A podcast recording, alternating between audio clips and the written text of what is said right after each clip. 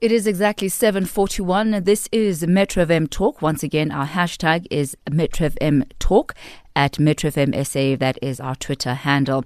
We are now joined by Phinda Mangolothi, who is the head of trading at Merritt Security, as we do our business wrap for today. A very good evening to you, Phinda. Thank you for your time this evening. Hi, Tommy. How are you? Very, very well. Thank you. Perhaps uh, as we start off, let, us focus on the statement that was made by the Deputy Finance Minister, David Masondo, um, regarding the issue of worker savings. He says that the government is committed to protecting worker savings. Won't you give us a, a bit of context and, and background regarding that?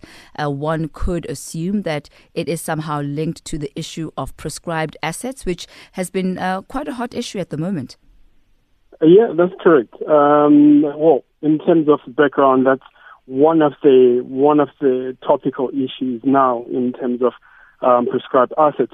Um, I guess the first point would be um, would be around uh, would be around certain losses um, that we've seen um, specifically uh, from the Public Investment Corporation, which is the PIC, which manages um which manages uh, government employee um pension funds um, including the, the including the um, the UIF and so forth. So from that end, basically that referred to um, to some investments um, which didn't turn out to be all good for the PIC, um, which resulted in uh, in huge losses in terms of um, government employee pensions. Um, some of the examples that we can talk about or um, pick at um, includes um, the likes of AYO Technologies. Um, and in fact, um, there is currently now a headline where, um, where it says the PIC is in fact um, threatening liquidation of Sekunjalo. This is Dr. Survé's um, uh, group uh, of of, uh, of companies, uh, which is another investment which uh, which PIC unfortunately made and resulted in huge losses. And the other one, um, again relating to the market, is with regards to um, the big losses um, that we saw out of uh, out of out, out of Steinhoff, um, which um, very little fund managers within the market um, actually um, foresaw the then calamity that um, that um, you know um, played over the past um, two years, uh, which saw the company losing again billions and billions of uh, um, of, uh, of uh, state pensions. Uh, so that's that's part one in terms of trying to protect the um, the you know the the, the, the employee savings. Um, where they're now putting together um, a, uh, a a team to strengthen the governance uh, within the PIC. Um, in fact, the latest um, announcement is that they they will be they will be announcing the CEO um, in the in, in the coming weeks and also currently um, looking for the uh, for the CIO as well, and also Chief Operating Officer and Chief um, IT as well. And also quite important is the fact that um, they are now talking about um, separating um, duties of CEO and that of CIO, um, as um, they do not want to fall into the um, into the uh, governance issues um, that they saw the past 18 months. And also, you mentioned the we mentioned rather um, the, the, um, the, the the prescribed assets. We at the moment there's two schools of thought. We you have one side of the camp um, uh, for such um, initiative as the economy is struggling to one attract um, new investments or offshore investments, and also even local companies um, are not investing as such. The economy is unfortunately backtracking. And then you get then the the the other um, school of thought which says um, this has been um, this exercise was undertaken before, and unfortunately the the they were not the the desire the, whether the the outcomes or the returns um, they were not um, to the satisfaction or, or the desired returns were never achieved and also um, then the this particular camp also drawing the fact that this could be, uh, I'm not saying it is, this could be another way of actually um, continuing the looting that we've seen of state resources. So let's look at these two camps, um, and, and, I'm quite glad that you kind of separated it that way. Now, the ANC has come out saying that they want um, the issue of prescribed assets to be investigated as a means to stimulate economic growth. They want to avoid getting a loan from the from the IMF. Uh, but what the Deputy Finance Minister has said today, saying that the government is committed to protecting workers' savings, what exactly does that mean? Is, is that a, a hint of how the Finance Ministry is actually viewing the issue of prescribed assets? Will they, meaning the, the Finance Ministry, or will they not in the issue of prescribed assets? What do you make from the statement? Um, I think one can actually draw a conclusion um, that the, the Finance Ministry um, actually does not agree with the NEC or the ANC's um, view in terms of uh, prescribed assets. Um, and again, I mean, it, it, it goes to show um, the fact that um, over the last couple of months we've seen a a, a divided top ANC uh, and also with the finance ministry. Um, if you remember a couple of weeks ago, or if not a month ago, where the finance minister released a um, a blueprint of how he sees um, uh, the country reviving the economy. And fast forwarded two, three days later, and then there was a big um, then fight internally within the ANC, which uh, which said that they were um, not consulted in terms of that. Uh, so again, that uh, that that sort of like um, gives us a picture, right, in terms of that the finance ministry they have a mandate and they're pushing ahead with that mandate. And if you look at what then the ruling party has, um, it's actually contrary to what the other camp is doing. So basically, there is a friction, right, or these two camps are actually driving in two separate directions. And uh, from the from the statement from the from the deputy finance uh, minister, um, from where I'm sitting anyway, um, it looks like they are not entertaining that. Uh, if anything, they are uh, they are pushing ahead with the blueprint that they published a couple of weeks ago, as I've said. Let's focus on some of our other top stories today. As far as EOH is concerned, EOH says that it will now focus on reducing debt and improving governance and blacklisting 50 enterprise development partners. Now, now quite a big story uh, in in the industry. Tell us a little bit more about this, as well as what the aftermath will be for EOH. Okay. Um, so basically, EOH, after um, mid July this year, after having postponed um, the uh, financial results um, for 2019, they finally released those results. Um, today, reason they had um, they had um, uh, postponed the release of these results was due to an internal investigation by ENS, um, which found that the, there was um, a tune of 1.2 billion rands, uh, which was um, which was not, um, or, or rather was as a result of fraud and that was pinpointed to um, you know to within EOH's um, public sector arm of the um, of the company. So the results came out today, um, where the company um, reported top line revenue was down about 2.8 um, percent, but that's not where the the numbers get scary. Um, where the numbers get scary basically is with regards to the net asset value, where where the company lost a tune of three billion plus um, from 2018 in, into this uh, financial year, with now standing at with the net asset value standing at 1.957 um, billion rands. And also, if you look at the headline loss that the company has reported um, of 16 rand and 81 cents, that's per share. Um, if you compare this to the 2018 numbers, um, they had reported a, uh, a 5 rand 50 or 5 rand 46 uh, um, um, earnings uh, for that particular year. So headline loss of about 200 plus percent. So that's quite scary for, for, for the company um, reason behind these declines again, uh, there were a lot of write-downs, specifically this year. Um, if you tally up those write-downs, including the the the, the report uh, from ENS um, that identified that 1.2 billion, or rather the restated number of about 935 million rand, um, is that that that number um, rounds up to about 4 billion rand mm. uh, which is quite big for the company. Uh, and if you add that to what we saw, um, the 2018 numbers, which were restated, resulting into a 2 billion rand write down, that basically in the past 24 um, months, the company has written down something over 6 billion rand. So that's quite scary for the company. Um, and just to focus on the ENS report or the restated ENS report, out of that initial 1.2 billion rand they had identified, the company has now found, or ENS has found that um, about 300 million rand actually was for valid work um, that was done within the period. However, leaving about, as I've said, something like 900 plus million rand, yeah, we, yeah. we Which is 655 still- million. That one was for uh, fraudulent um, uh, contracts, or rather contracts were not in place. 90 million rand was for enterprise development loans, which, um, according to the report, those are not going to be paid out, and also a whopping 180 million rand, Phinda, um, what we're going to do is. Phinda, what we're going to do is take a quick break and we'll continue with some of the top stories just after this.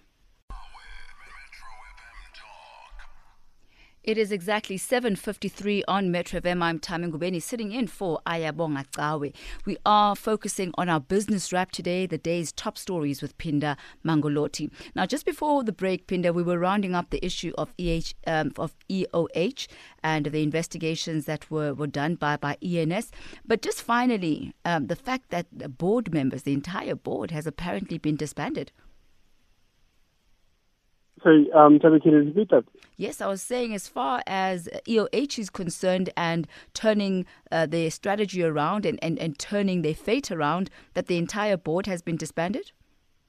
Yeah, that's correct. Um, I mean, um, the, the the new CEO and the new team in place, um, they they're fairly new uh, within the company, um, and they were appointed specifically for for for that reason.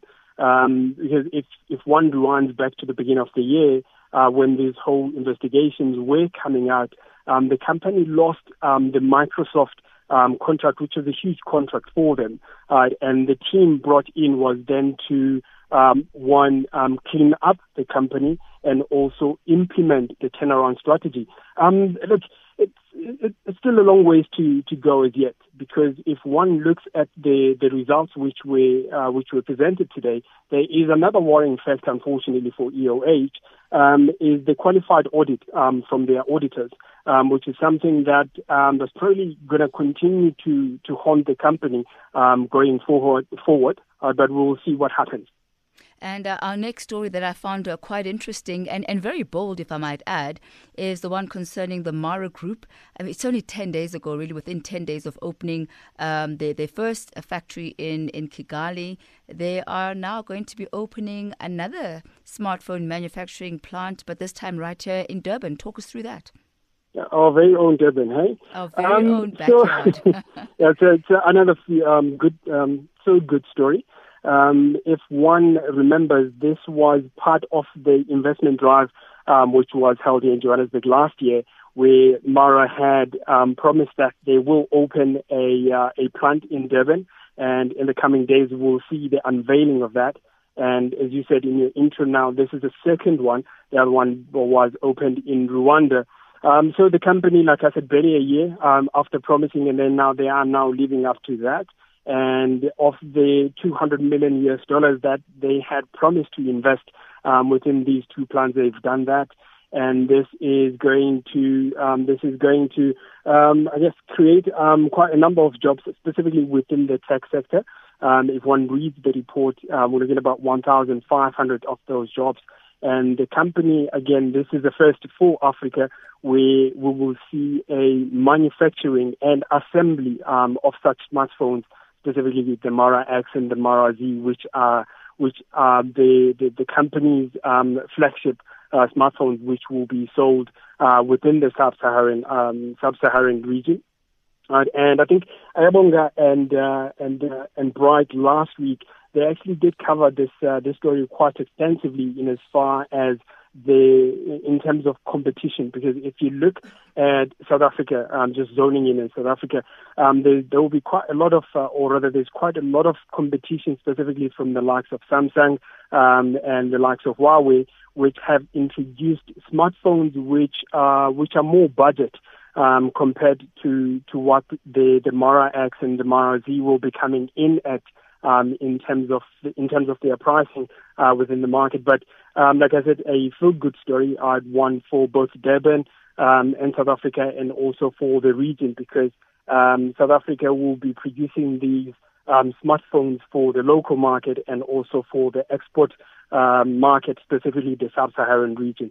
Now, now, my understanding is that we do have other mobile phone facilities on, on the continent, but a lot of these actually operate as assembly plants. And the big differentiator with this one is the fact that, you know, instead of the made in China that we are so used to, we are finally going to have a made in Africa smartphone, and, and this is for the first time. So that really ought to be commended.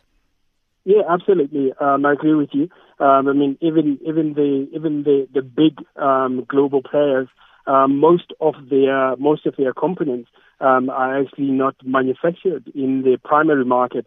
Um, example will be Apple. Probably about 80% of their components are manufactured uh, are manufactured in China.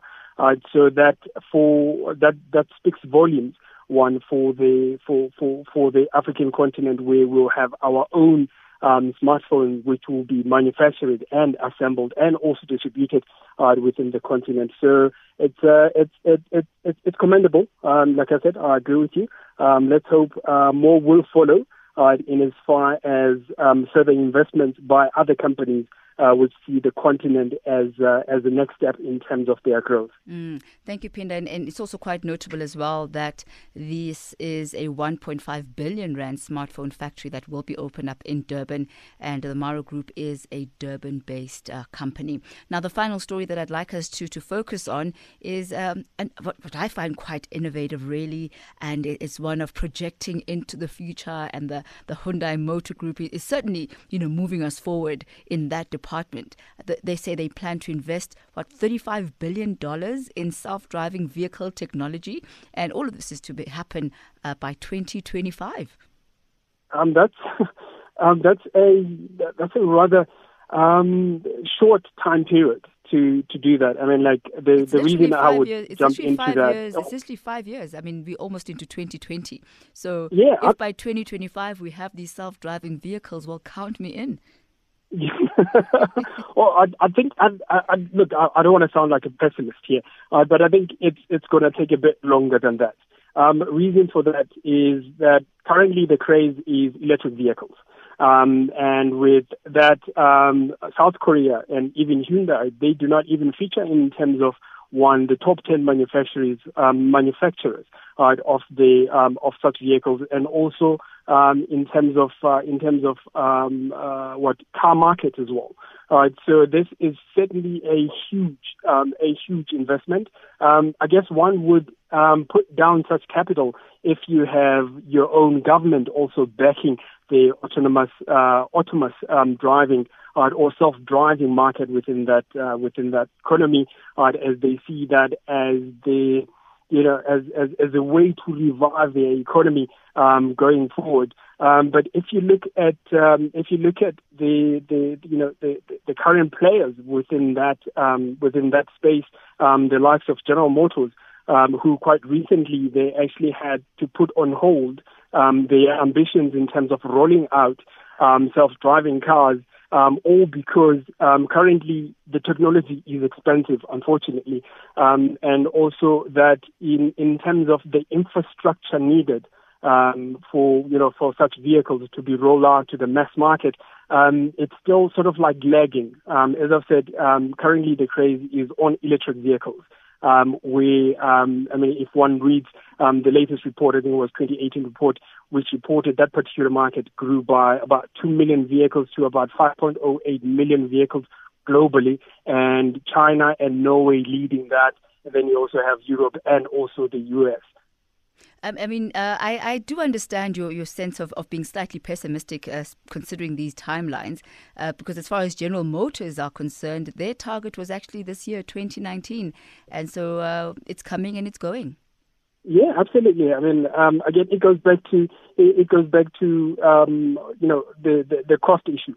Um, if you look at the uh, if you look at the current car manufacturers which are embarking on self-driving, um, technology is the fact that most of these companies actually do not own the technology um, that is needed um, to enable such a vehicle to, you know, to, to perform such tasks. Uh, so what they have to do is um, over and above trying to um, trying to roll out um, these cars in the in the in the factory shop, they still have to go out there and purchase um, these uh, these technologies like um, navigation, um, like um, uh, what uh, what's this one? Uh, sorry, I'm, I'm just forgetting now. So basically, most of these companies they still have to um, put out quite a lot of money in terms of uh, in terms of getting these vehicles out, and I think that's the other principal reason why um, uh, General Motors um, put their ambitions on hold, um, while the you know the, the likes of Volkswagen, the likes of Baidu um, from from from China, um, those are still going ahead, and these are really big market players uh, when it comes to the global um, car sector um, compared to um, to I wouldn't really call it a relatively newcomer in terms of Hyundai, but it's it's it's a small player. Um, I mean, if you if you recall what I said earlier, that um, one South Korea does not feature in terms of um, the biggest car market um, globally, and also Hyundai uh, as a manufacturer as well does not feature within that um, let's say top ten um, of the you know of the companies that are rolling out um, um, these cars of the future, mm. so to speak. And, and you know, Phinda, when you look at uh, technology and, and development, when you stand on the shoulders of a giant and others have gone ahead of you, then you are in the very favorable position of not necessarily having to reinvent the wheel, of not having to make the same mistakes again. So who knows if there may be some sort of insider information that they might have gleaned from the likes of uh, General Motors, but that remains to be seen. I guess we'll leave it at that uh, for this evening, Phinda.